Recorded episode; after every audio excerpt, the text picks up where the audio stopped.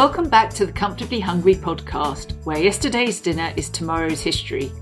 I hope you've been keeping well over the past few months and are ready for a new season of delicious episodes. 2023 has been a hectic year for me. As well as the podcast, I've been busy writing articles on everything from my pet subject, gingerbread, to festive food, which appears in the new Christmas book published by Phaidon earlier this year. I've also just released my third book, called The Philosophy of Chocolate, published by the British Library, which is handy as chocolate is the theme for season two of the podcast. The Philosophy of Chocolate explores our complex relationship with this versatile confection.